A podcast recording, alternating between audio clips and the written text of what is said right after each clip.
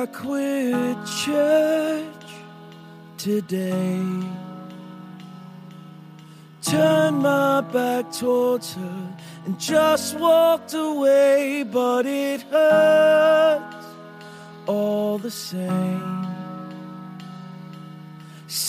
Okay, Toby, we're doing something new today. I know it's going to be weird, but I believe that over the years we've been not the best interviewers in the world, but we're better than No. we used to be. Do you remember all the interviews we did when we first started doing interviews? The, like what that was like? Yeah, horrific. Felt scary and hard. It was only nice when we knew the person a little bit. When we didn't know, I mean, especially when it was three hosts and all of us had questions and we'd talk over each other and we'd talk as much or more than the guest. And it, yeah, Why do we even do that? Like if you knew you were a bad interview, didn't know what we're doing, we just thought it was funny to do interviews without even knowing how to do them. Was that kind of? It was like that I think was it's an adventure? I think it's because we thought we have a podcast. We have to. Yeah. That's what you do on a podcast. You do interviews. Yeah. You have to do I interviews. you're You know what I mean? Because otherwise, what are you doing? It was charming though to see us fumble through it somehow at that time because there weren't a lot of podcasts weren't that huge, so it didn't sound as dumb as it would today in 2014 to stumble through interviews and just try to talk. It was kind of crazy that you could just talk to people. I know. Like that idea was so almost new that you could casually talk to people. That was something charming about it. I think so too. I th- even think for the guests, they hadn't really done anything like that because it's always so formal, and the person is prepared with their list of questions. I mean, a lot of times they'd send you those list of questions, and we go, ah, we don't need those, but we probably should have used them more. Yeah. But you know, we just start talking, and then I think in some ways it made the guests a little more comfortable, and you know, I, somehow we got a little better. I don't know if I, you know, I don't, I wouldn't say I'm a world class interviewer, but I've gotten a hair better. Yeah. Well, podcasting space has come so insanely far that now you have people like Mike Cosper making the rise and fall of Mars Hill, and that thing's on the top of the iTunes charts now. And I you know, know. like we were in the iTunes charts way back in the day when we were doing something new, but he's doing something new at a high level. And of course, people know produced podcasts are a thing, but not they're not easy to achieve. It's very rare that a new one pops in there and makes it like that. And for that to be in our world and a story we know in a medium we know, it's just I find it like so exciting, just so Right. exciting that some of our terrain and story and things are kind of hitting at the mainstream or whatever. And Mike's done a, a great job with that podcast. What are your thoughts on it so far? I was really pleasantly surprised. I thought Mike, I mean, he was on the before it came out, he came on our show and was talking about it, and I was like, this will be really neat. But I, I didn't think.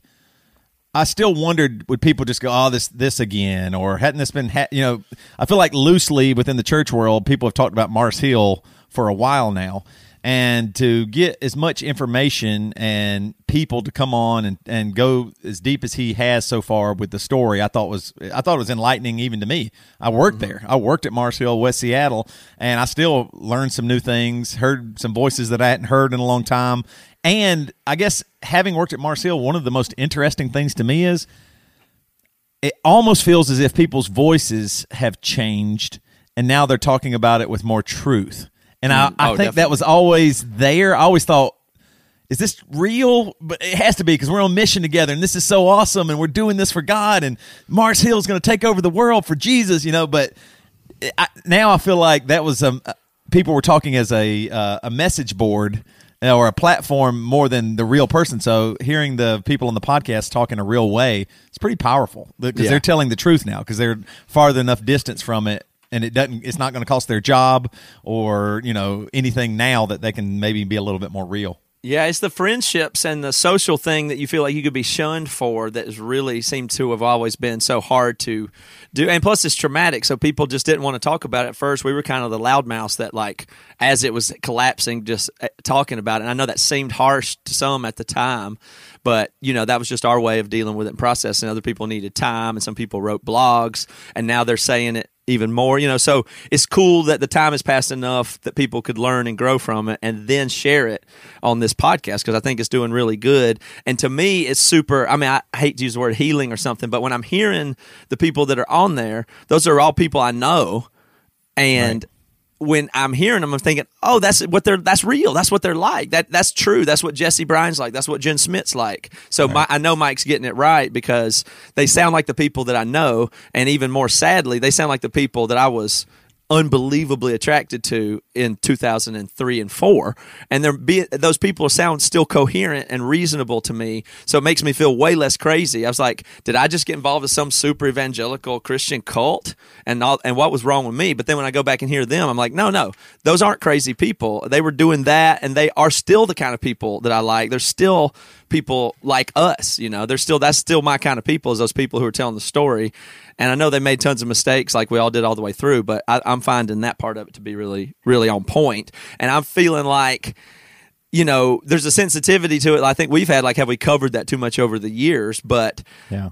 really, I, I think nobody's been doing it really well until now. So it's kind of exciting that there's more to, to draw from it now, and that it's touching at the cultural level. And I'm feeling like listening to that podcast. I'm when I get done with it every week, I'm wanting to hear more of it. Maybe it would be useful to for me to sit in an interview chair here and see if I could walk you through your experience calmly and see if like put you in that. I- I, want to interview I'm not you like known a subject for being calm. yeah, but I think we can do it calm because we've talked about it over the years. But when we tend to talk about Mars Hill, it tends to get yelling and screaming and cussing and getting animated because that's the, the energy we brought to the conversation kind of right from the beginning. I'm hoping to get the reflective Toby today, but um, I found that clip the other day of you, uh, one of the first times we talked about Mars Hill on a podcast. Um, what episode number was that? Do you remember? I think it was 92 and it was called Driscoll Depression. We had an episode 92. Okay, so that's tw- Yeah. 2015 or so then. Yeah, I mean 92. I mean that was pretty early on. I mean uh, I, I don't It know would've what been year that- 2015. 2015, 2016 the latest. So we started the beginning of 2014. Yeah, I just want to say something real, and I'm going to use profanity so that people are upset with me and know that I'm not a good guy. Mark Driscoll sees the Bible more clearly than me. Mark Driscoll can open the Bible up for others more clearly than I can. Mark Driscoll, I believe, fully believes in what he's doing. But here's what I'm going to say if you cannot get past asking for forgiveness and your pride, then you're full of fucking shit and you cannot preach in front of people because it is not healthy for anybody. Wow. And so and and I just want to be honest with this because I actually think it's maybe my responsibility. Well, then get To- there's to- to you, an you, you, Did you- got Did your you hear headline. Wow? We got the headline now. said- I don't. I don't know. I don't know if I've ever heard that wow come from Matt. It was wow. Well, y'all are make, y'all are making me a little uncomfortable, but that, Well, I I'm, just I'm want to okay be with it. Real. I just want to be real. I'm not a good person. I'm not the Mark hero. Dr- what is it? How's it I- go? Mark Driscoll is full of fucking shit. He's full of fucking shit, and I'm just going to be honest. I just Oh want to be my honest. gosh. We get one life. we got we have one Jesus, and this guy needs help because I will be 100 percent honest. The world needs him. All right, Man, so let's make the some- world. The world needs him. Do you love Mark Driscoll? yes. What is the best thing for him to do right now? Listen to the last 20 minutes of this show. The best thing for him right now is to go. Shit, I fucked up. Golly, I messed up. we gave you that. that was really funny because you. It got, it's funny if you notice you and Joey. There's a little bit of oh, uncomfortable, a little a hair of nervousness Yes. there that I was saying something like that as a, a staff member of a mega church. I was a you know I was a worship leader at another mega church at this point about a pastor, and nobody liked it. Yeah, no, I, I was uncomfortable with you were saying that. Yeah, even uh, that's what the temperature was so different back then. It's just way different. So, in any case, let's revisit that toward the end of this interview. And I'm curious, uh, we'll talk about that. But I can't help but want to know and think about people through the frame of before they were, you know, put through the ringer of life. I think there's a certain type of people that this is that we identify with that are knuckle breakers, like that, are, you know, that are the. I think of bad Christians are all knuckle breakers. We call it knuckle breakers, the Emery fan club, and it's the people that just have that different drive that I don't know. There's there's different qualities to it, but I think that uh, I want to know just all the way back when you look back at your life, the good and the bad choices and the good and bad outcomes. What do you think is always driven you? Well, it, from the earliest of ages, I had to be an entertainer. I, I was uh, imitating my pawpaw. I'd stand on the fireplace and in front of the fireplace and pretend I was preaching, and just I was trying to copy him. I was I was trying to copy adults and do jokes like them, and I think some of that came from my parents didn't seem that interested. they just thought uh, he's always doing something. You know what I mean? But they didn't totally. Uh, they, that they didn't try to uh, get me into theater or anything, anything like that. Music or anything is what I tr- what I kind of just got myself into because I could sing or I could do a little bit of acting, whatever you know, in the dramas at school or whatever. And so the drive really was, and I even believe more deeply because my mom was a really smart, emotional lady that was involved in my life, but that she didn't uh, try to push me any direction. And they were both had full time jobs and were working and all that stuff.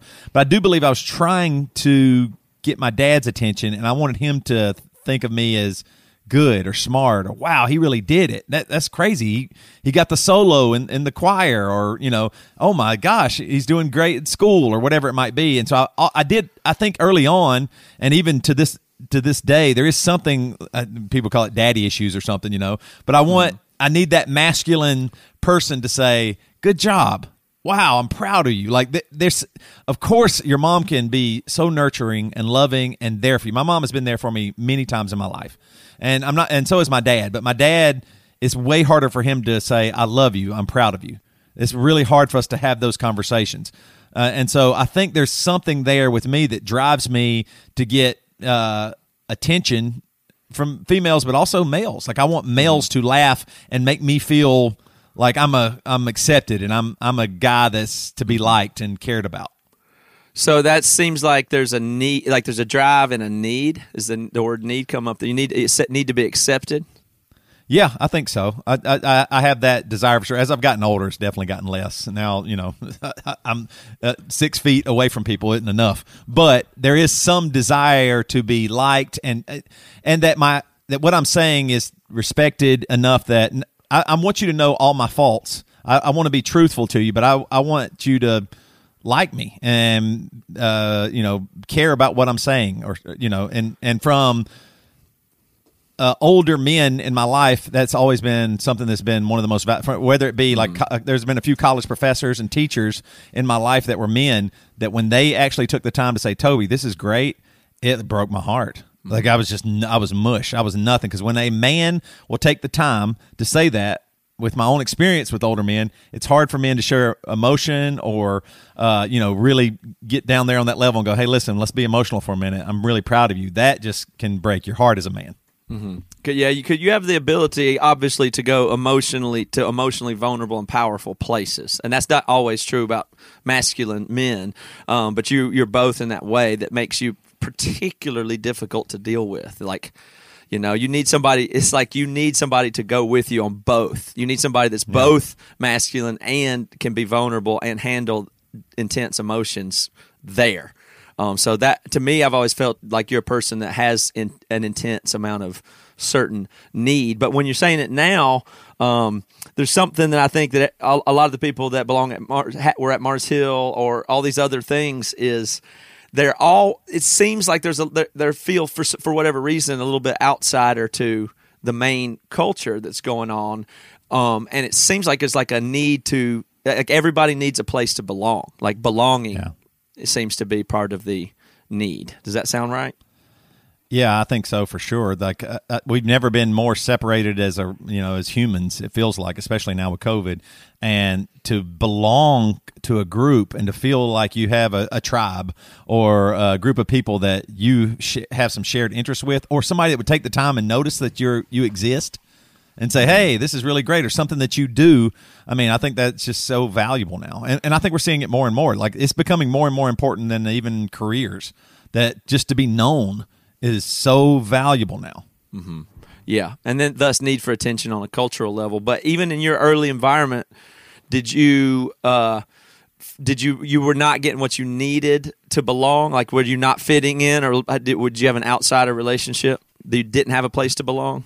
I was the fat kid, and I, I realized that pretty early on that I was it, that that would be a go to joke by a bully or a mean kid or anything. You know what I mean? Like if I was trying to be funny or trying to work out in my mind a material, because I thought of myself pretty early on as a comedian. I mean, by eighth grade, I did at the talent shows stand up. You know what I mean? Like in eighth grade, I was doing, I did an entire stand up set that I stole off of, uh, you remember, uh, MTV's half hour comedy hour. My my parents would let me. So I, I, stole some of the jokes and I created a few of my own. And I did a and uh, one Mr. Williams, who I've talked about before, my uh, he was my English teacher in sixth and eighth grade. Afterwards, he came up My parents didn't even come to the talent show. they picked me up after they dropped me off and picked me up. That sounds like an important clue for the but they didn't know. I'll give my parents a little bit of a break. They just didn't, for some reason, at that time, they just, I mean, they'd worked all day or they hadn't got off work by the time I needed to get there. And I just stayed after, maybe I actually just stayed after school, I think, and then they came and picked me up. I'm not, I don't want to throw them under the bus, but, um, Mr. Williams was like, man, that was so good. He didn't say funny. Mm. And, and so I, I even understood my jokes like maybe they weren't worked out all the way or landed, but for him to say that, I was just like, and to this day, I mean, he's still one of the most important men in, that's ever like Oh, spent a little bit of time with me. And so I think that that need was there, and then the that idea too of oh wow, because I mean, like like I mean, it- What did he recognize? Do you think then, if it's not funny, what do you think the thing is that he you you felt seen? I guess at that point, right? I think he thought he was the first person that let me. Uh, so I asked him because you know you had to write uh, little short stories in his class, and I said, "Could I write any story that I want?" And he said, "Yeah, just give it a try." So I I wrote a what I thought was hilarious comedy about how I got trapped in a cave with my dog. And I wrote this funny. I can still remember it. And he wrote it, wrote back, and I got like a B plus, and he corrected all my mistakes, you know, grammar mistakes and stuff like that. But he said, uh, "This is really creative. Keep going," or something like that. And he let me write any story I want. I didn't have to ever write. This was my summer vacation. He never forced me to do that at all. And so I was able to be as creative as I wanted to. And then, so what I think he allowed me to do or see was that I could be creative because, I mean, we're talking about what uh, the late '80s, you know, 1987 and '89, and uh, no, you, in Greer, South Carolina, you weren't going to be a comedian or a musician or an actor. You weren't going to do any of that. But I just thought I got this in me. I just kind of want to try it. Could I just try it? This is the opportunity. It's a talent show. What am I? You know, I could sing, but maybe I'll just. What if I, if I gave this comedy thing a try?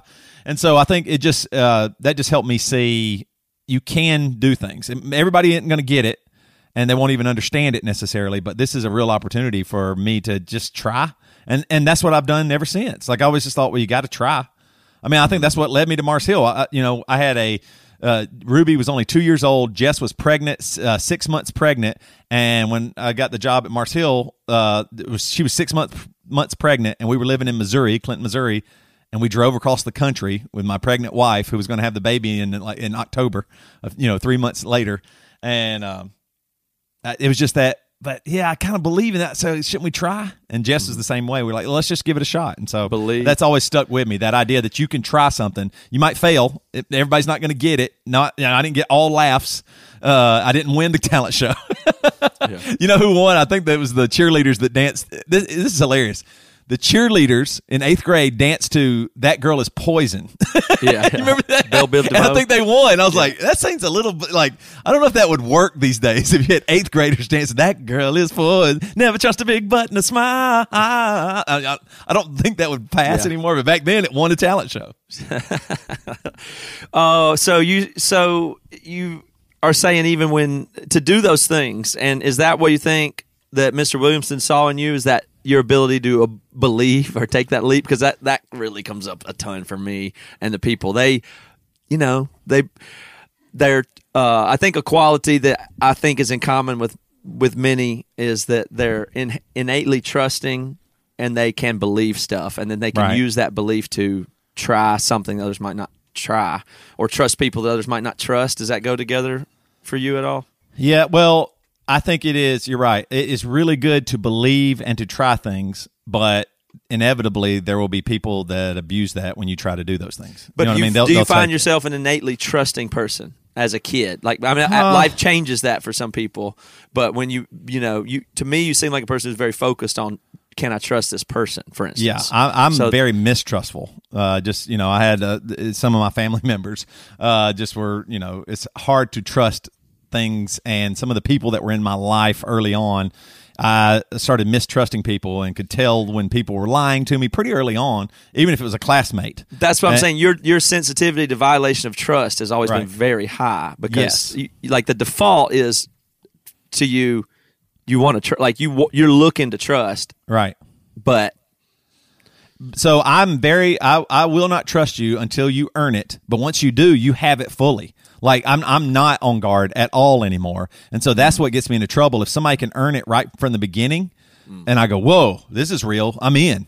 Then I'm in. I'm your friend for life until you, you break my heart or lie or, or really you really have to really put in the time to make me not be your friend anymore. Because once I've Once earned that you- trust, yeah. once I've earned, because I, I initially same as you, I, I did not like you at all. I didn't think we would ever be friends. First time we met, I thought you were goofy and stupid Mm-hmm. and a nerd, and I was like, why do all these other guys? Why does Devin like him? You know, and now I've been in a band with y'all since you know 2001. It just you earned it, and then that's it. Like my guard's down. Like you could probably abuse our friendship pretty easily, and I wouldn't catch on for a very long time.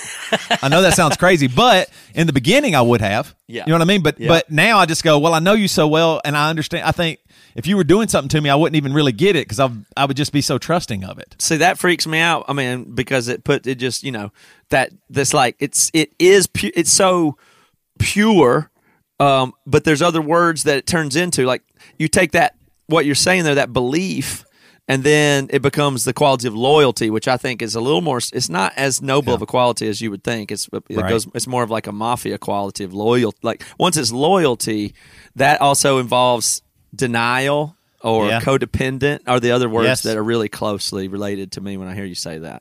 That you know I've been uh, very susceptible to myself. But You're exactly right. Loyal and codependent are, are two things that I Denial. only now. I'm only now realizing that that's what it is. I thought I'm being a good friend. Yeah, But you're right. The better word to use there is loyal, which you, you know your dog's loyal, uh, you know, or you know, it- but that doesn't mean in relationship necessarily. I mean, a dog will be loyal to you, and you could treat it terribly, and that Yeah. you know what I mean. Like that. What kind? You know, it, to be loyal to each other, it takes two, and so from your point of view, if you can remember, what qualities then attracted you to Mars Hill itself? Like you had a church background, obviously, and Yeah. now enter Mars Hill. What do you remember the attraction? Well, the I, I would have to say it started when we uh, started Emery and moved out to Seattle in 2001. We experienced a little bit of Mars Hill then in its earliest stages. Um, and I just thought, oh, it's so different than the churches I went to in South Carolina because I mean they have rock music and we go see shows at Mars Hill and they would have like the bands would cuss and they wouldn't be Christians. You know what I mean? Like, and I was, I was, whoa, that's really crazy. But still, something about it I didn't tell because if you remember, we also went to the city church. Judah Smith's dad was the pastor at the city church, and uh, something about that too. I was like, huh, that felt a little bit more what I was my speed at the time. I didn't know Mars Hill almost felt like a punch in the face at how like indie it was. Like even our band, we were still very much just Southern guys trying to do rock music, and we still had so much of that Southern evangelical mindset in our heads that even Mars Hill almost seemed a little scary. I didn't know if I could totally trust it that way. Oh, and so we, we wanted City Church a little bit. So I went to City Church probably more than Mars Hill at the beginning. But And then that's uh, 2003, 2, 2002, 2002, 2001, 2000, 2. yeah. yeah. Yep. All that time. So Mars Hill was in his fledgling state.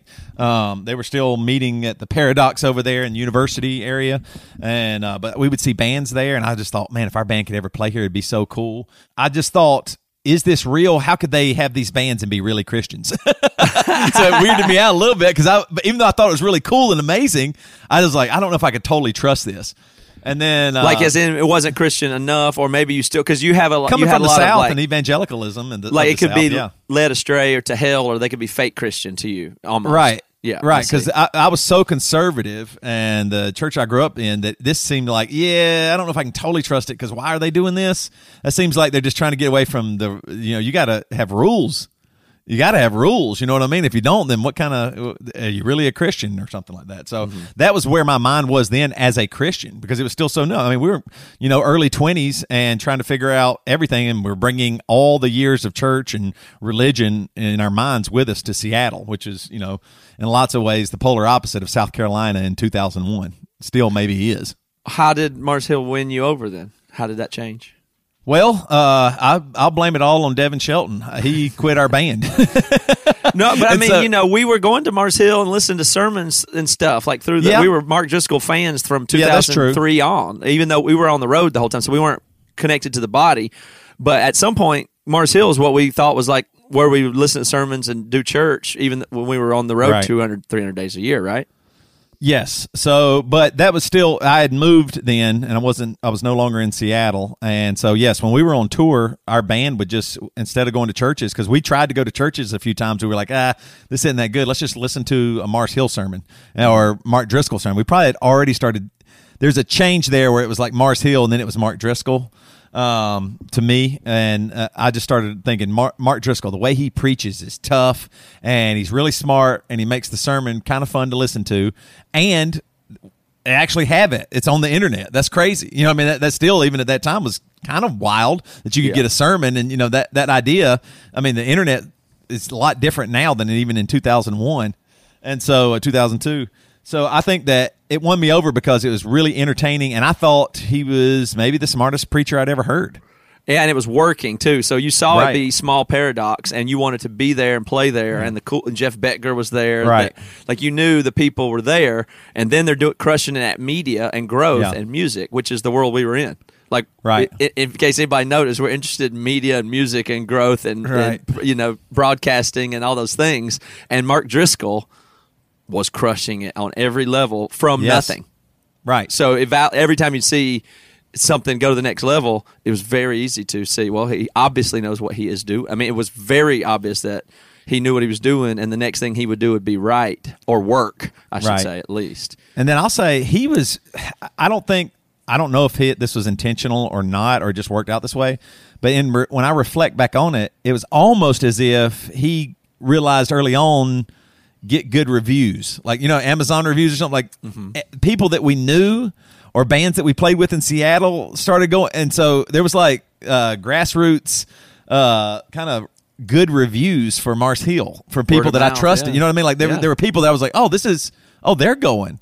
Oh, this, they're doing some. Oh my gosh, they had that many baptisms, and and man, he's really preaching the gospel. It's not. I know that the band stuff, maybe that's just to get people in the door, but I mean, this is real. He's calling you. There's there's call to actions here for men and women, and I, that's what I need. I feel like I'm kind of lost. I'm just here in a rock band that's doing pretty good, and what am I doing? You know, I Yeah. I would you know uh, all the all the weaknesses of a of a young man, I had them. Did you feel that the Brock band stuff was not as serious and the church stuff was more serious? Like, well, I get to do this goofy thing, but at least at church I can, like, you know, that because the thing that can't I can't get my mind around is I never submit to any authority in ever in my life one time, except this time. right?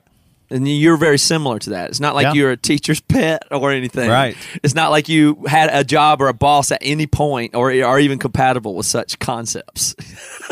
so how how does this, you know, what was in your mind is I, whether it's the guilt or we're meanwhile we're doing spiritual music that we think is about God and getting people to, you know, we were doing something that we were doing that was Right. I still think is great. And the best thing you can, one of the best things you can do is unite people through music in that decentralized way where everybody knows it's like a decentralized version of spirituality that's very positive and was Christ focused even. Right. But why did, but we thought, but, th- but, you know, we're stupid. And we, we like, what was that part of it where we needed also the church somehow? Well, we, yeah, we just you you and I and probably Devin as well, but we've just been so counter. This is the way or the only way. You know, I got my degree in elementary education, never used it once.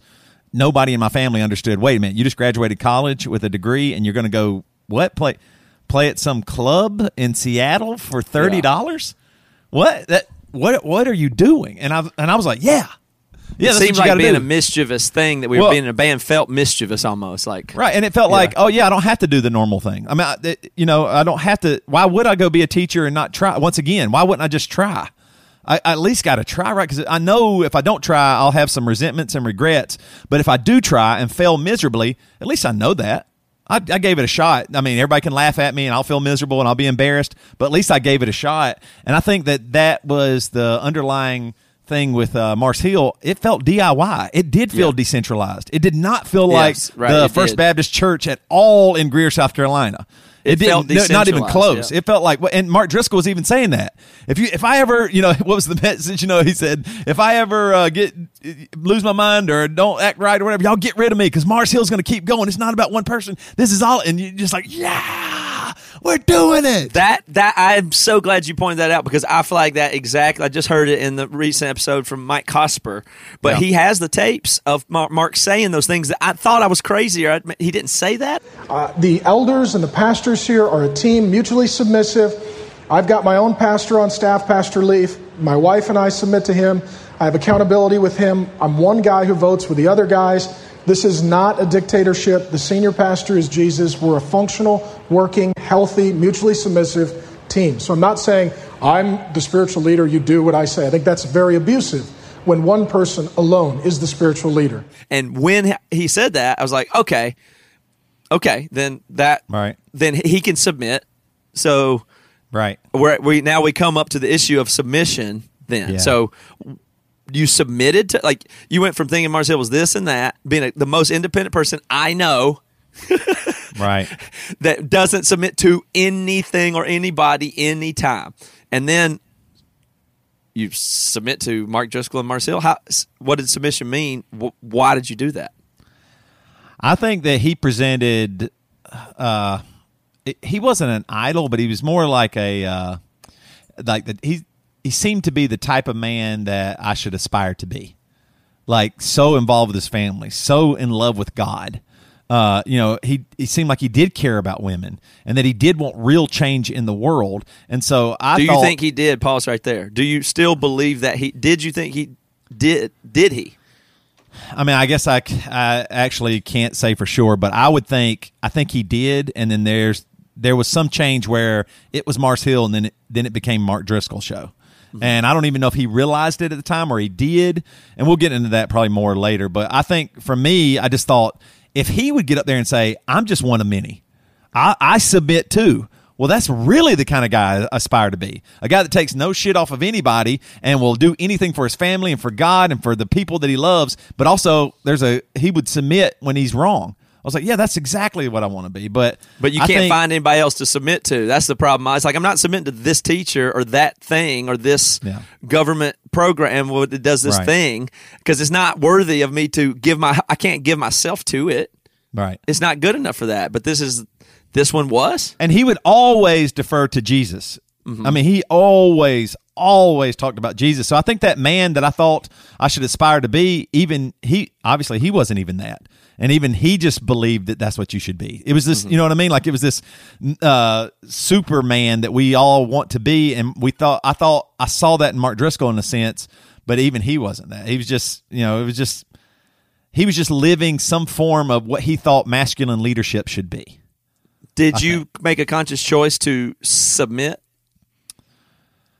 Uh yeah, I think I did. I think I did. I, I think I thought, hey, but this is where either you're going to keep going and kind of be on your own, or maybe this is where you find your, your people and your mission. And this seems pretty important. And the way they're talking, they're going to take this to the world. So I can be a cog in this wheel. I, mm-hmm. I can I can submit, and I think I have a lot to learn.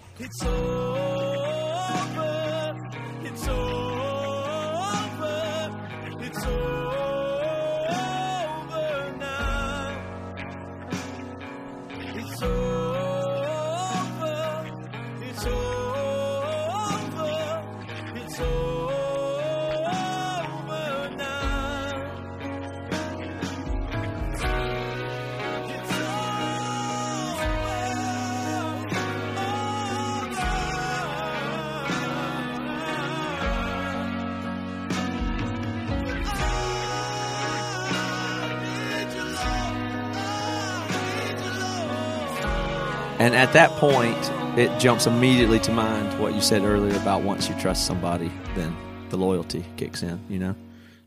So from that point, you know you're on the you're on the ride. Yeah. Um, I'll, I'll go back and even say the reason I blame Devin is because Devin quit our band, and I thought, okay, I have to do something now because if Devin's quitting, I'm older than him, and I already have a, a kid, and he quit the band. So am I being a real loser now? Because so I was a little bit in this career crisis where I'm 33 or 35 years old in, in that area. Mm-hmm. And one of my best friends just quit the band to do real life because he thought that's what he's supposed to do.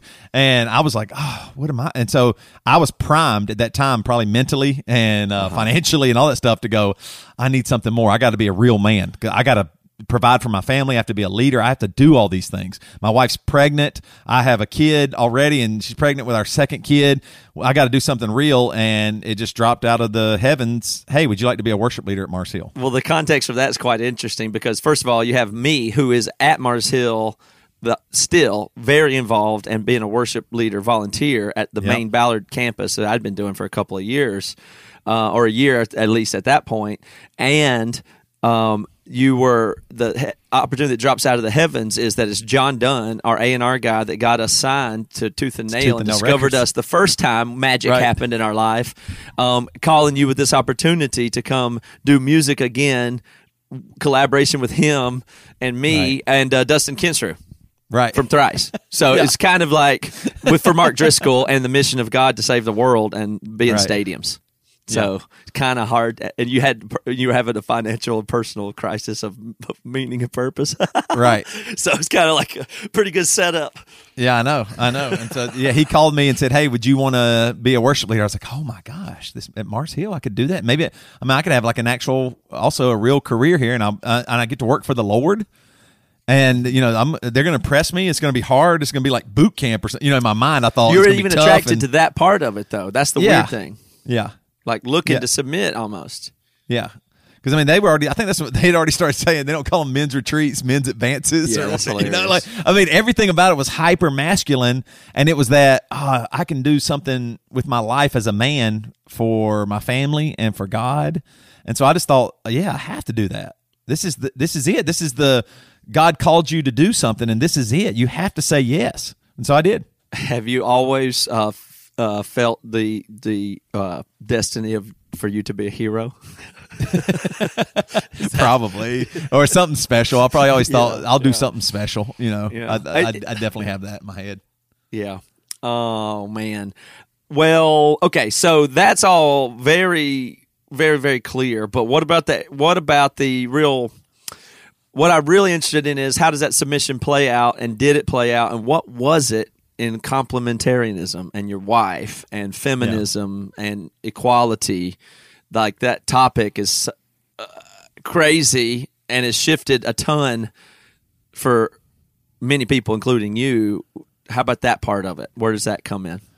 Well, there was an attraction there uh, of, in my mind, I thought, Toby, you're not a good enough husband because I know all my faults. You know what I mean? Like I knew the porn I was looking at. I knew uh, that when I got uh, when I was on the road, um, I, I was be, going for my wife and my family a lot on tour. Um, I knew that uh, when I got back, I was a little distant because I couldn't connect again with my wife because when you're on tour for six weeks, uh, you know, it's hard to just jump right back in. I just thought all these things, I wasn't leading my family well. I wasn't really pushing for us to go to, I didn't like the church we were going to. You know, when I'd be at home, I'd be like, oh, I got to go sit here again. Um, and I just, I just felt like, man, I just not doing a good job. I'm, I feel like I should be more. I don't know if my families can count on me. And so all of those things were really attractive because I that's all Mark Driscoll's so many of his sermons were just about men. You got to wake up. You got to treat her right. You got to do better. What are you doing? You're just kind of flopping around like a, half dead fish, not going anywhere. Mm-hmm. And your marriages are dying, or you're not even married, or whatever, you know, all these things. And so it just seemed like I'm going to go get my ass kicked up here. And it's probably the only way that I'm going to have some real change. But what did you have a complementarian relationship with your wife, and how explicit was that? What was her belief and part in that, and how did that change as a result of taking the whole plunge? Yeah, I think she thought the same thing. I thought, well, first of all, she did think, well, we'll have a little bit more stability because he'll have a job. We were going to continue our band Emery, but this would be what I could do that would actually, you know, maybe help me get health insurance. And, you know, my, like I said, my wife was six months pregnant when we moved there. So for her, there was a lot of stability there. And then she thought the same thing. She, you know, she enjoyed Mark Driscoll's sermons as well. And so was she, complementarian by like? I mean, your wife is also one of the Well, we most didn't really fiercely independent people imaginable. Right. How I'm still thinking like, how did she ever buy complementarianism to that? I can't. un- I can't. It does not make sense to me when I think about it. Well, I, I mean, we didn't think of it in that those terms. I mean, I didn't hear complementarianism until I worked at Mars Hill, so I didn't even know what it meant. But I'll say, it, I think we both thought if I could step up a little bit maybe be a little tougher, maybe be a little bit more uh, dedicated to our family and to God, God, her, our family, um, then it, things would start flowing better and our family unit would work better. And then I would be more trustworthy. And that she, I, I think, I mean, I, I, this doesn't apply to everybody, uh, but I, I will say sometimes it feels as if uh, women can submit to a man in a relationship, but the man does have to earn it. And you know, she's not just gonna. Oh yeah, you know, she wants uh, uh, her husband to have earned it and be. Oh, I can trust him. You know what I mean? And I don't know if my wife had full trust of me, and so that there was a, a longing there that she probably had that I want to trust him in everything, so that we can move forward in Christ and in God. So I think she thought it wasn't necessarily it would be both of us submitting to God in a way, not necessarily her submitting to me only, but she thought, oh, now he's really putting in the work, and that's something I can mm-hmm. trust. I can trust him more now. That that one that's really the heart of the whole thing for me. I guess is right where we're at now, and I'm trying to just th- untangle it really, even for myself.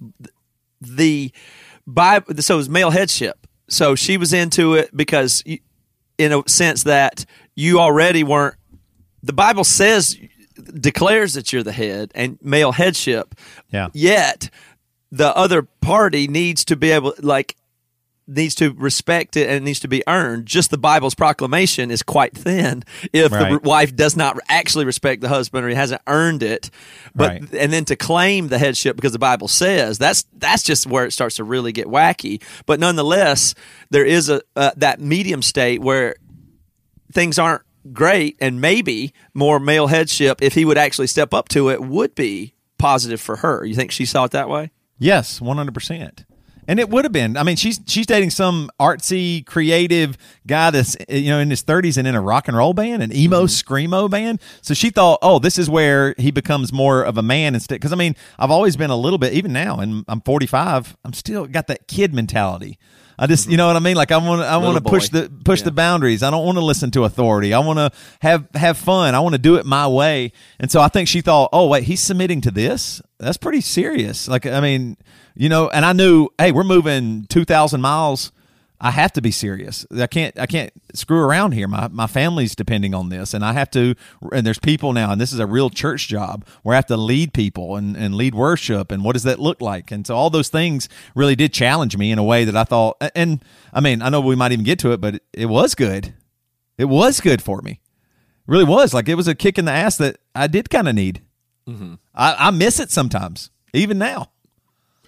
What was uh, what effects did that have in your relationship as that mentality? You know, as it approaches what I mean. Do you look back at it uh, now as uh, that the Mars culture is misogynistic? Yeah, I do now. It was it was so hyper masculine that I didn't. It, I just thought, oh yeah, this is the thing that hadn't. I mean, there is something really brilliant about a lot of other churches started moving a little bit more feminine, and women even, you know, st- statistics will show you this that women even started leading their family more to church. Like the women, women are the uh, people that bring their families to church more than the dad does, and so it felt like a call to me. Hey, weak guy you need to bring your family to church. Don't you want them to know Jesus? Don't you want your kids to understand God and love Him and and experience God's all these things? And so I think for us, we both immediately felt okay. Here we go. This is real. We're going to be really committed. And I mean, so I only ended up working there one year, and I would say everything got clouded pretty quick. With I was like, oh, this is something feels hair off, but I couldn't define it. Something felt off fairly early, but I just had no words for it because I was like, "What that? What? What would you say is wrong, Toby? You know what I mean? Like, what what could I say was the bad thing or the off thing? Yeah. You know what I mean? Like there was a few things here and there. I was like, ah, that's any church. Every church has its problems. You know, that's eh, we're just people. You know what I mean? Jesus, is the, Jesus and God are the only perfect ones. Sinners we're saved by yeah. right? Exactly. So I just I kept anything that was a hair off. I would just kind of throw it to the side. So, so I'm Jess, still, I believe. Yeah, I'm just curious about her point of view, and I mean, I know she hasn't talked about it, probably won't, doesn't want to or anything like that, but she Yeah. represents so many. Um, but what, what was the effects on what was off for her? Did it? How did it negatively impact her? What in the relational sense and the relate? Like, how was she treated by the other people there? How did it go for her? Well, it felt I think for us, it felt kind of strange that we were working at a church and we we couldn't really get connected. Now, granted, she had a baby, you know, right when we got there. So, you know, I but like I I this is I, I regret this now. Uh but I didn't even really take a week off. When we moved there, we moved there in August and Ike was born October 4th. Uh this is 2011. And um I just I didn't even really take a week off for Ike's birth. Like we went and um, we left Ruby, our oldest, with uh, our our friends uh, that worked at the church, and we went to the hospital by ourselves, had the baby, and then we were kind of just doing everything on our own. And it didn't feel because we were so new, and there wasn't like it felt like everybody was so on mission that I was taken away from anything. If I said, "Hey, we'd love more time," and I think they would have given it to me. I think my pastor would have done all that, but I felt like I shouldn't even ask. Like I just got this job, and I'm going to take a week or two off to help my wife more. You know, it'll be fine. We'll just we'll muscle through and we'll get through it. And so I think for her, she and me, we both felt like, oh, this is so serious. We got to always be on mission for God. We got to always do this, and that, that was self inflicted. But I think it didn't feel like it just felt like everybody was. I noticed fairly early on that it felt like copies of Mark Driscoll I, with the things that people were saying. It was a copy of what he said in a sermon, or what his attitude was like, or who he was, and what you have to do to spread the gospel. And so I immediately kind of just started kind of staying back from things. I would avoid some stuff. I didn't because I felt like, uh oh, if I if I say the wrong thing here, am, am I not on mission? Like maybe I like there. I realized pretty early on you you don't disagree, and I didn't know. I, like I said, I couldn't define that, but you didn't have your own r- real thoughts that could differ from what was being said. Right. You know what I mean? Like, and I didn't know that, but you just didn't. No, one- no one would have, you know, beat me up or fired me, but it was not. It was. It, you could tell it's frowned upon if you had a different idea. You couldn't, you know, question something out of the Bible or what Driscoll said or disagree with it because you would be what you're trying to hurt the mission, right? Why would you say that? You're you're wrong. You got to see it the right way. Is the way Did I felt. Did you have the same thing as I did where uh, my wife was starting to be bristled and rubbed the wrong way and irritated before I was about how things were going? Uh, I don't think so. Um, just because, like I said, we were in a different situation because we had a newborn. So Jess, um, she could tell from me that I was starting to feel weirder and weirder mm-hmm. as as the months went on. That I was like, uh, because I, I was telling people about how I, I caught myself one time telling people how important God was and how serious this church was and what could happen and why they needed to be there, why they needed to serve, you know, why I needed them to play guitar, you know, for God and all this stuff. And I was like, wait, what am I saying here? Do I do I care about their time or who they are? Why am I really pushing be here on Sunday and uh, like why am I doing that? And I would talk to her about it, and we've just started going, wait a minute, this doesn't seem totally right. And then more and more things started happening like that, where I was like, ah, this doesn't seem right. But Can you give us an example must- of a thing that didn't seem right? A concrete one? Um, the the most, and I've talked about this on the Bad Christian podcast before. Um, okay, so there's a couple things. One, uh, I was tasked with uh, doing all the artwork in our foyer.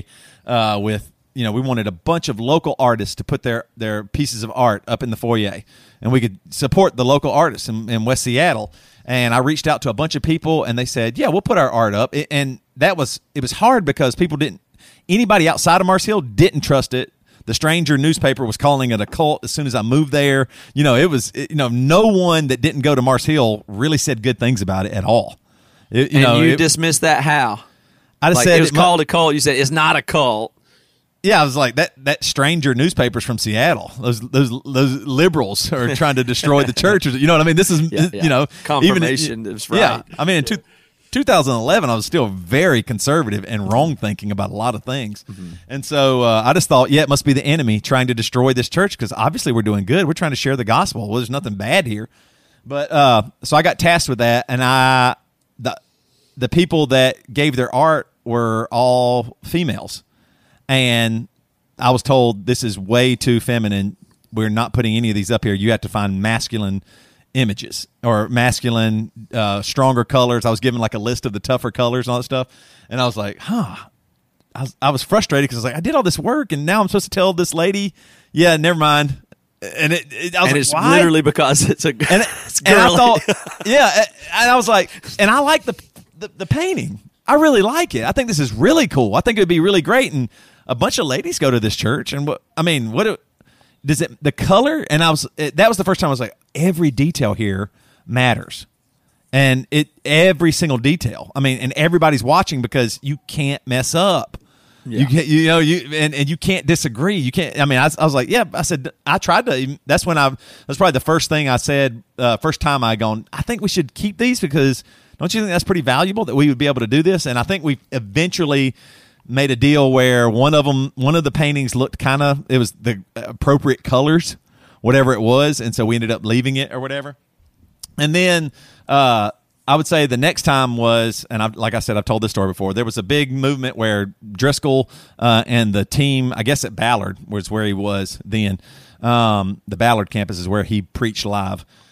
They came over to talk to each staff, so they would go to each church. Um, I forget how many were in Seattle at the time, but it was probably six, seven, eight churches by then, and um, they the whole team is like a bunch of people there. The um, tech team was with him they pulled up in suvs and uh, they got us uh, chipotle and i was like oh this is going to be crazy. Mark driscoll's going to be here. And you know because it's a celebrity. And I, i'm not saying that but i'm thinking oh man the man behind all this is going to be here. This is going to be interesting. All right. And so uh, he shows up and it's really funny because the first time I met him, I was just like, wow, he's so short. He's really short, but he shook my hand and just stared me in the eye, and I was like, "Good lord, this guy's intense." I- You know, I'm I'll go to battle with him, I guess, because if he's that intense, just shaking my hand, he's serious.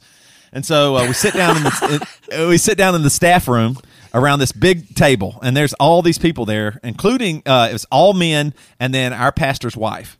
And Mark Driscoll sits down and everybody gets their burrito. And I'm like, I'm, you know, I'm wanting to eat my burrito. I'm starting to pull the tinfoil away. The burrito, I'm like, oh, this is fun. I'm getting a free lunch. I'm going to hear Mark Driscoll talk. And he holds his burrito and he starts talking. And he's not taking a bite of the burrito.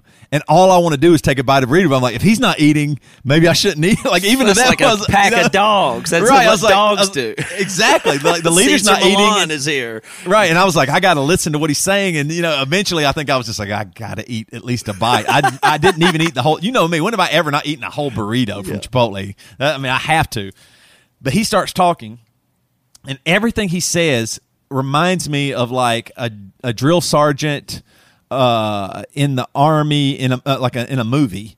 This like this intense. This is what we're gonna do. This and he goes. You know, when I started, uh, I grew up a little bit south of here, and he started telling a little bit of his story, and it was tough. And this, but you know, thank God he brought me up, and and now look at what's happened with Mars Hill. And I want to tell you, before that we had this, this this church building, um, the other pastor, uh, the pastor before this was weak. He let it get run down. They started let, making it more like a community center where each of the rooms people could have their own locks, and the whole there wasn't even a church here anymore. It was just some. He's called. I'm paraphrasing a bit here, but he was saying something like it was like this foo foo weird uh, la di da stuff that wasn't anything about Jesus, and I was like, no this can't happen anymore. So we got this church, and I remember I went in, uh, and there was you know some of the people here using it, and, and I knocked on one of the doors, and there was this guy painting up in one of the rooms up there. Y'all know the room I'm talking about. And I was like, "Hey, how are you doing?" He's like, "Hey, I'm, I'm painting. I don't want you to come in here." He's like, "No, we just bought this. We we're gonna we." We own this. You don't get to, uh, you know. And the guy goes, "No, I have a lock. I've been, you know, I'm going to use this room. It's mine." He's like, "Do you pay for it?" No. Well, you get out. You get the hell out. And and I kicked that guy out, and he was gone because we're not doing that. We're not playing these games where people aren't on mission. We are not going to, and he's holding his burrito the whole time. And he's just cussing. And I mean, I promise you, he said, fuck, shit, hell, so much. And I couldn't believe it because we're all sitting there and our pastor, our pastor, campus pastor's wife is there too. I was like, he's cussing like this in front of her. He's completely even, it's, now I go, he was aware, and that was a little bit of him probably trying to project some dominance or act like he didn't Oh, care that a female was there. But he was just, I was like, the language he would use. I mean, I use unbelievably bad language, and I was like a little uncomfortable. I was like, I wouldn't. ah, This is bizarre. I mean, he was just left and right. Fuck this! I can't believe it. we're gonna do this. And and I told him, you get your fucking shit and you get the hell out of here. And I was like, yes, man. He cleaned this. he cleaned this church up. He made it a church again do it. in one in one day. This is unbelievable. And I was like, yeah, all right, this is awesome. And I just wrapped up the rest of my burrito. You know, it's probably fifty to seventy five percent left of that burrito. That's funny how much I care about the food, but so my the house that I ended up living in was the intern house there because uh, and luckily so because they only pay they pay me about twenty seven thousand dollars a year to live work in, six days a week in, for 10 in. West Seattle. Yeah. Yeah. yeah, And I was like, and so luckily I had Emery in that because I mean even with that money we lost money like we we ended I thought I was getting a stable job it ended up costing us money to work at Mars Hill, um, and so but so my house was only not even a block away, right from the church, from that room I was sitting in. And he leaves, and they they you know they pull off, and and uh, that was towards the end of the day. He talked for at least an hour. That's what I'm saying. He held that. He never ate it. He just it didn't that. All I don't know if all of that was planned in his mind, or you know, in the flow. He goes, "I'm not going to eat this thing because I want them to know how serious I am." But after he said all that, basically to sum it all up, he was saying that the West Seattle was a bunch of lost people. They were hippies. They were weak. Uh, everybody that had run the church before, it just wasn't going good, and he was there to uh, kick some ass and clean it up. And this church is going to be for God now. And I was at a church. I'd gotten hired there. He, it had worked in my mind while he's talking. It's almost like a dreamy state in a sense. Um, I'm probably giving him a little too much credit, but I was just on board immediately. But I left that room and I walked back to my house, and I would say every 30 steps, I was like, that was kind of strange, wasn't it? I was like, nah, nah, nah. I'd, I'd walk a little bit more down the street. Wow. That's, isn't that bizarre? I said, why did I? I mean, Toby, why? I mean, you think it's cool if there was a community center that allowed somebody to have a space and to paint, like you that you don't think that guy was doing anything wrong? And I was like, and I was like, yeah, but I mean, what? And from that moment, I was like, by the time I'd got to my house, I knew I disagreed with what Mark Driscoll said. And I, and that was like, ugh, I can't tell a soul this. I can't tell a soul because in that room, I was on board as much as anybody. I, it just almost was like a little bit of a veil or you know, curtain was pulled by just walking outside. And, and now I think of that as God. Like, hey, Toby, like I heard this thing that was super powerful. And then I feel like God was there. The Holy Spirit, in a way, was going, hey, this, I mean, is this about me? Because I mean, you why would you want to kick out people that are trying to, you know, be in a community Serve center and make something better? right, yeah, right, right. right. And so that in that moment, I was just like, whoa! I just was totally. By the time I and I think I came home and talked to Jess, I was like, he. I, I told her the whole story about the burrito and the cussing and all this stuff, but I was like, I don't think I believe everything he said. That that felt like he was kind of wrong. What is that? How he treats people? That that that is what he does. Is that and is it real? Why do you do that? I mean, it seems like he always talks about being loving and caring about people, and you know, give them a kick in the pants, but so that they could be better for them. But the way he talked about those people was get the hell out of here. You know, you're done. And so that was one of the big times where I just thought, oh gosh, and what do I do? How do I tell anybody this? Who do I tell? What do I tell them? I disagree with Mark Driscoll. what? Who the hell am I? Yeah. It's like North Korea. Uh, the extreme of that is North Korea or something, Right, right? right. You know, you can Yeah. fit the pattern is the same, and that's what's so weird is those dynamics are very extreme. North Korea is very extreme. Mark Driscoll's very extreme. Mars Hill's extreme, but it's the same ingredients as really any organization or system. Yeah. You know, it's just a, a, farther pushed than that. That emotional effect of that is so it's weird. It's a hypnotic. Uh, It's a, persuasion, the influence that wear wore off when you're out of the room, and Right. you're either able to deny that, or it wears off, or it doesn't, or you don't hear the Holy Spirit, or you don't have internal integrity, or you're able to suppress it, or your needs are so bad to belong that you. I don't know. It, like at that, it's everybody's on their own, right? like Right. when you leave that room, you're on your own to make sense of it and figure out how to navigate. And then I'll say from that point, I started going, I started having real questions. And then I started thinking, are these things more staged? Like, you know what I mean? Th- Then I started Mm-hmm. thinking, wait a minute, is this like the Wizard of Oz and there's something behind the curtain? Like he knows what he's doing. He's trying to intimidate. Is Yeah. that, re- I mean, I started thinking, maybe, is he preaching for an hour or more to push you more deeper into the group think like you know i used to think oh man he preaches for an hour and people pay attention and it's really cool and then i started thinking wait a minute he's doing this so you'll pay attention and submit to it because you're going to sit here longer most those other weak pastors they're going to have you out in 35 minutes i'm going to double that Well, if you had a it. regular pastor that isn't great and he makes you there an hour, that does not work for him. right Right. You have to be able to deliver on, and that's Yes, the that's thing I think that we have the point of view on of, of making it entertainment for a living is if you don't pay off people's expectation and attention, they are gone. Yeah, that's true. If you do not hold attention, if you do not deliver what they think you're going to deliver, if they're going to pay attention to your ass on stage or a podcast or anywhere else, if you don't pay it off, Right. they're gone. You don't get to explain it or have meant well or anything. Yep.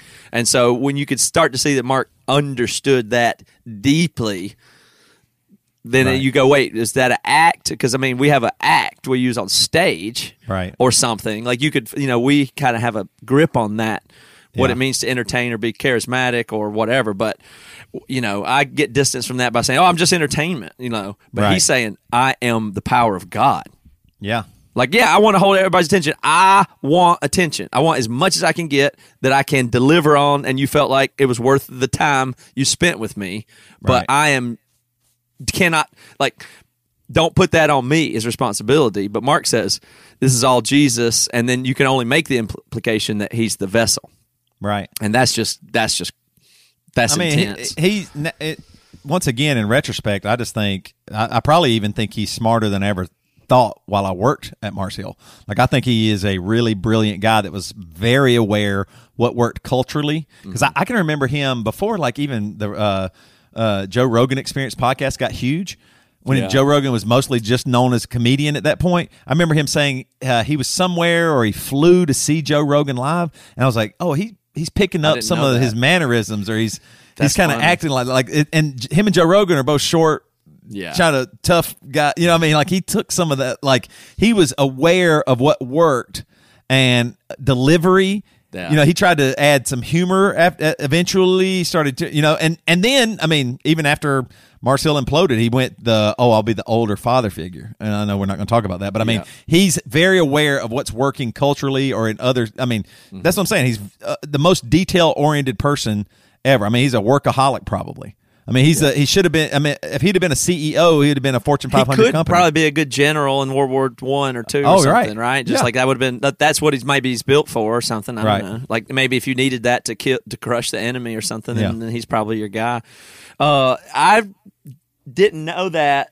uh, That you said that about Joe Rogan, but I remember the first time I ever heard the Joe Rogan podcast. I didn't know he was a comedian. I didn't know anything, and you showed me the Joe Rogan podcast. And when I listened to it for eight minutes, I said, "Oh, Mark listens to this." Right Mark listens to this, obviously. This is what, you know. So that and I, I don't know I don't know how to think of that and I really take it seriously that Joe Rogan gives me the same vibes, but it, the part of that is Mark t- takes for him. So and, and also know you can't trust people's motives. So, you know, now there's this charisma thing. Like I have personality and charisma or something. Right. So that scares me. And so does all these other I mean everybody that you enjoy hanging around and listen to ha- now it's all of a sudden like that feels like a liability to me. Anybody that Right. can be entertaining, you have to be scared of them now. Jordan Yeah. Peterson gives me that. Joe Rogan gives me that. Elon Musk gives me that. I know they're smarter than me. I know they know stuff. I know I'm susceptible to it. right But how paranoid can one be? What does it mean? How do you navigate? So from here, uh, I mean, if you have a story about how, yeah, okay, I, I, I do. I'm curious how you navigate now, but I want to get how did you decide to leave, make a decision to get out, and then how do you navigate? That's the only thing I've got left. That I'm interested to know. Yeah, I well, so a couple of things happened we realized, whoa, we uh, well, he, we weren't making much money. In fact, we were losing money, and we were we were making it, but uh, just barely. And we weren't, you know, I wasn't did not have the stability that I thought I had, and then I had a lot of questions and zero place to talk about them. I mm-hmm. felt very weird about the mission and what was happening and what was coming, and things were getting a little bit more and more bizarre with some of the way he preached and some of the things that were. I, I just thought, you know, That was right when he went to Real Marriage. You called did me the Real said, we had this meeting, and Yep. Mark said he's an apostle now. It's freaking Yes, me out. I remember you yeah. called me. He he didn't.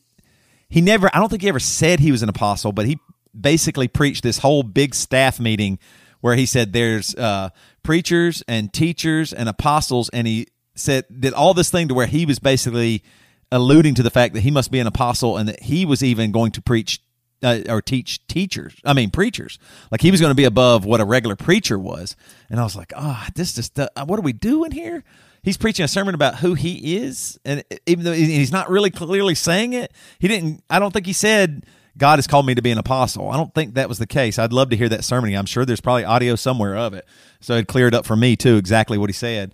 But I was just started feeling more and more strange, and uh, we got pregnant with Jess got pregnant with her our third, and I was like, we just the money isn't good. I'm feeling super weird. Do I want to raise my kids up in this? Something's a little off.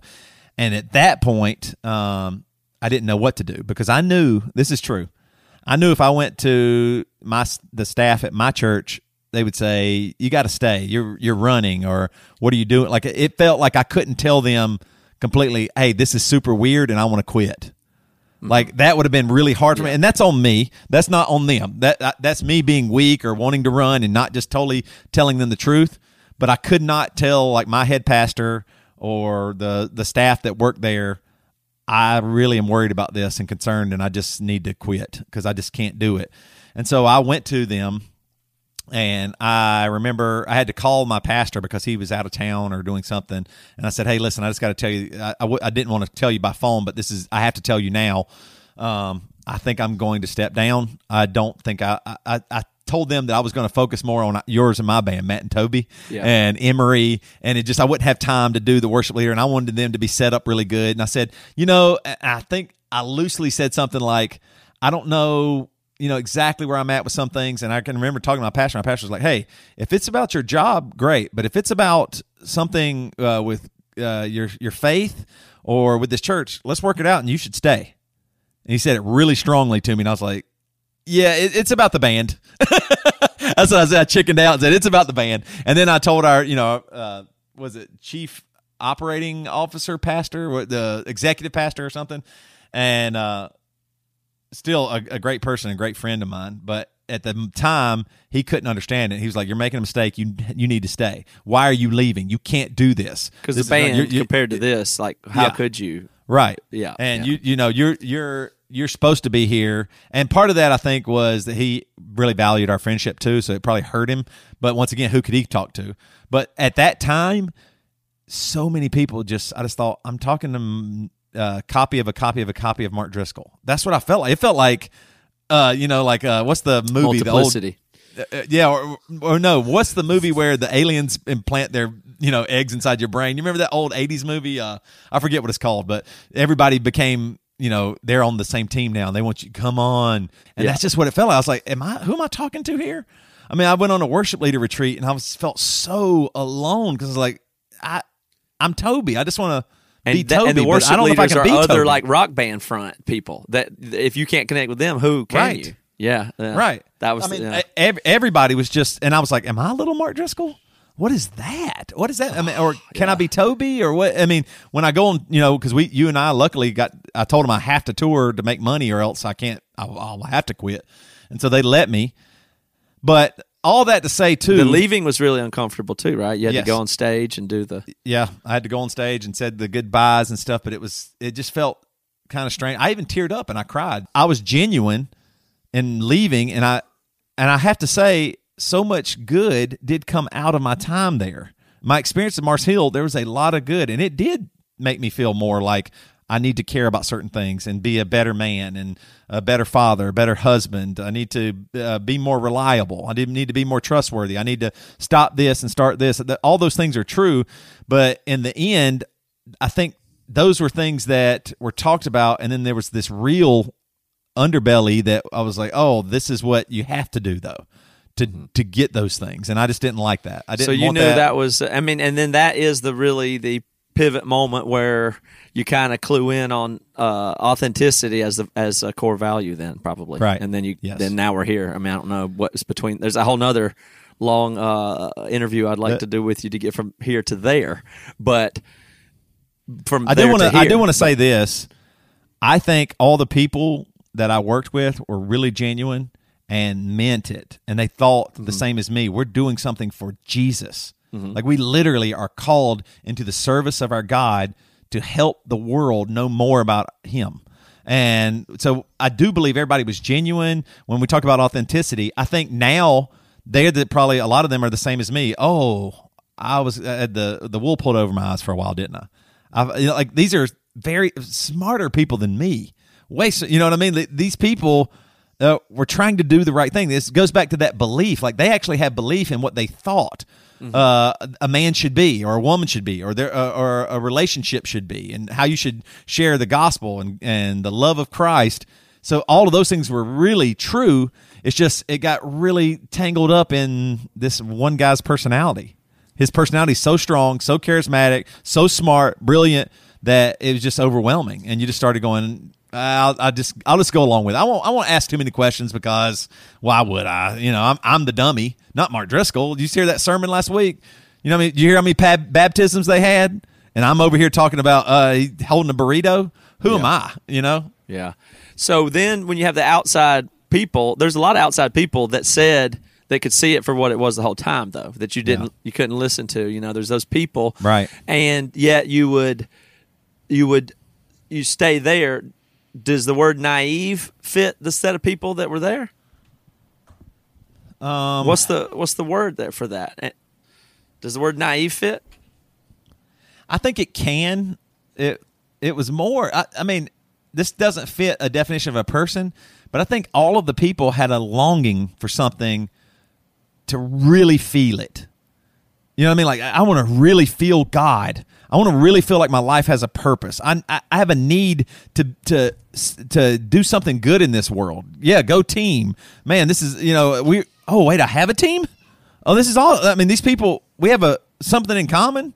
Not just you know the location we live in or anything, but it's our God, and we can talk about it. And you know, there's a bunch of people saying bad things about it, so we got an enemy you know we are we got an enemy that we can all fight against together and let's let's get on this team and do that and that, that there was a real longing for that like purpose and uh, uh, commitment and I have a longing to really do something for my God and I think this is it because that guy sure does that guy up there every Sunday preaching he has I mean he is on fire for Jesus So what's the difference in somebody like you and the person who never fell for that? You what different than that person? Uh, if I mean, if I was going to say what Toby thinks, I think they just fell for something else. You know, I mean, I, I got I got stuck under Mark Driscoll, and they got probably stuck under something else. We all do. I mean, I think most humans are pretty susceptible to some kind of strong, charismatic cause. Uh, even if it's a personal yeah. one, and it just it can get the best of you, and so that's what I'm saying. I don't think anybody was was really evil or bad. I think everybody thought I'm doing something for the Lord. They thought they were doing something good, and that can get hijacked so easily. I mean, not in just In church, that case, though- in all kinds of places. So you so you're not willing to go with the word naive to describe the group, which is totally fine. But what about the word cult? Does it how does it work for you? I remember the stranger saying that Mars Hill was a cult, like right after I'd you know had moved there to work work for them, and I I was and I, I my neighbor hated Mars Hill. She thought it was just so terrible, and she thought she wasn't going to like us, and we were just. I was enough just me that she actually grew to like Jess and I and was really nice to us. Even like she said the most heartfelt like goodbye to our family out of everybody. Wow. You know, everybody else was I don't know if they were mad or I just wasn't on mission with them anymore, so it didn't really matter. I was just kind of going. And uh and so I think the cult is maybe the right word. Cult sounds so bad because you think of uh, you know like Charles Manson or something like that, like where you're murdering well, people there's the different and types doing all those cults. things. There's right, sex no, I know, cults but and, and Yeah. d- satanic death cults, but Right. there are other. T- you know what I mean? And the, that No, I know. is going to broaden from here culturally. But when you say cult, time. I think everybody's mind goes to the very worst of type course of it cult. does. And I think that this is a cult of uh, personality and a cult of wanting to change the world for the good, but it was hijacked. So it wouldn't have been a cult. I think it became one. Then you say. I'm wondering, did it become a cult when Mark Driscoll couldn't submit to authority and say I'm sorry? At that point, it it was the realization because if he would have said I've screwed up, I, I mean, well, I've said this a million times on the podcast. If, if Mark Driscoll, even on that episode that we you know li- clip we played, I say if he could just say I'm sorry and go I'm going to change, he might would be the most influential Christian in the world, maybe even. I mean, he's that smart, that brilliant, that charismatic. I mean, if he could, that one thing, there's always the one thing that gets you. And when it gets you, it stops everything. So at that point, you had to decide I'm pro Driscoll, I'm not. And a lot of people were newer just hearing, yeah, man, he wrote this book and he's going over here to this pastor, calling this pastor out in California. There's all these campuses. They're talking about more camp. I mean, you know, there was a lot of like tourist Mars Hill people at the end. You know, I mean, that, like just yeah. kind of, oh man, that, that personality is kind of cool, man. I'll go there. That's, that's if I got to go to church, I'm gonna go to that one because that guy's wild. You know, they still think it's the caricature of the cussing pastor and who he was. You know, all those th- that personality stuff. The famous guy that wrote the books, and they're blowing up. Oh man, you know, and they they so they didn't really know like the people uh, you know on uh, the Rise and Fall podcast. Those people had a lot of those people had been there for the whole time or very early on, and so they felt it more deeply. And I think they did feel like they were deceived. They felt probably a little foolish. How did they go along with certain things? Why didn't they step up? Why didn't Yeah. they do more? So I think it sounds so harsh, but cult does apply. Well, the people, uh, one of the features of a cult, which is this just shows an organization that's not a cult can become one. So all, just by being an organization, you're on, you're at watch there. Like Yeah. there's something to be mindful of. But one of the things is the people that hold the original values, they all left just like you did when their authenticity and integrity was pushed too far. They had to go but they went Right. th- there was a method of how they go so then the people that did have the values aren't even there and the power's increasing while one person well-meaning Yeah, as yeah, you yeah. may be is corrupted and Yep. now it's all about so that that is the recipe Yeah. so and then so and then only the people left are the ones that are there for the the power re- you know it Right. it it the people the original values aren't there anymore yeah. so so it's not like did they start a cult or leave a cult or leave it before it came a cult or did come, become a cult because they left or was it a cult? I mean, none, all of those are questions you don't really have to come up with a, any kind of binary answer for, but they Yeah. seem just so functional to me. Um, of how that intersects with society and media. Mark was just uh, way ahead of his time, which just Yeah. means you know those mini Driscolls you talk about. Here they Yeah. come. They're out. They're about. They're you know we're them. You know, Right. Mark's more influential on me and you than almost anybody. That Right. sucks, but it's true. know, I, learned true. more from him than most anybody else. Yeah. And so I, a lot of things bad. I know, I know, I, I got them from him. Right. So what does that mean? So that's lots, plenty to wrestle with. No, I know. I think one thing that people didn't understand, and this is why I was so harsh with my take on it, even years before anybody else was talking bad about Mark Driscoll. I mean, people were talking bad about Mark Driscoll, but in public, no one would ever say Mark Driscoll's full of fucking shit. Uh, that was a little probably ignorant on me anyway to say something so brash, but that to not build a bridge for people to understand what Mark Driscoll was like. But what I think that people don't understand is when it is that strong of a pull that and your belief and your faith is drawn into something, you're on a mission. And then all of a sudden, the head guy disappears. And now not only are all these people that you're with and these families and groups are breaking up, but you don't have a mission anymore. You're not you're not changing the world anymore. Now you got to go what to another church and hope that that pastor's legit, that that that pastor won't try to abuse your faith and belief and time and money. I mean, yet you have to start doing all this stuff. So I feel like it made so many people I know just feel so lost because they had believed so strongly that they were in something together with this giant group of people to change the world, and it's done. Because Mark Driscoll was right. Mars Hill became Mark Driscoll. It wasn't Mars Hill anymore. It was Mark Driscoll, and he said, you know, I he on some uh, spot I heard he knew that you know he he was the driving force behind what Mars Hill was, and without him, it wouldn't be as popular or as influential or whatever. So he started using his fame, his celebrity. He was trying to push more and more, and and so once that started happening, that was also the end of it. But all of a sudden, everybody that thought still thought it was Mars Hill was like, oh, it was just Mark Driscoll. Mm-hmm. And now I have nothing. So I'm going to go sit at this other church pew next Sunday? No. Why? I mean, I mean, you just can't. Yeah. I ended up go, you know, trying to fix myself in a way. Uh, once it started all falling apart even more, uh, working at another mega church, and I just realized, what am I doing? I, I just, it, I really started losing my trust in what church is because it is very much personality driven, and that's just true. I, I'm not saying all, uh, you know, uh, I think there's uh, about 95% too many pastors.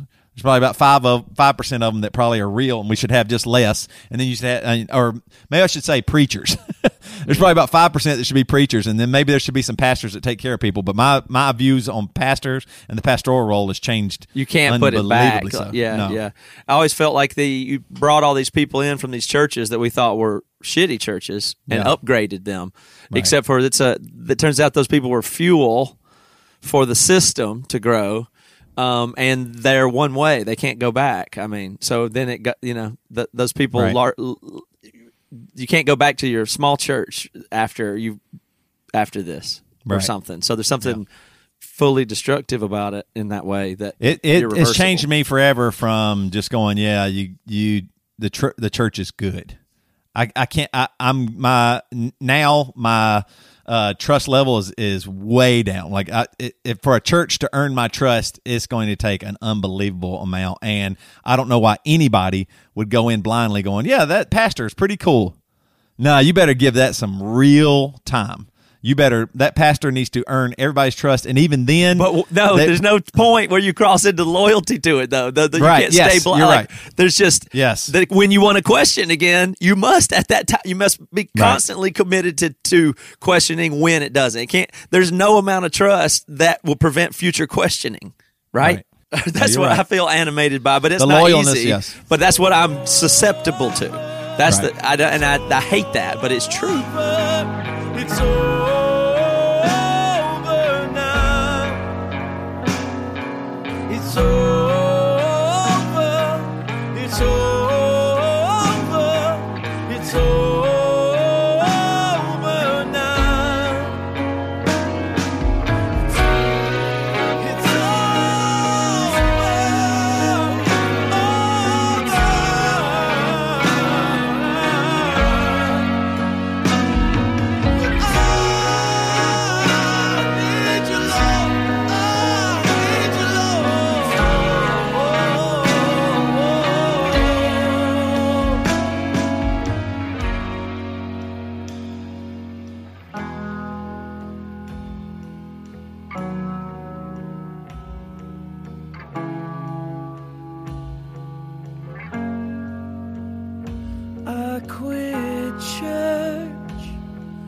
today.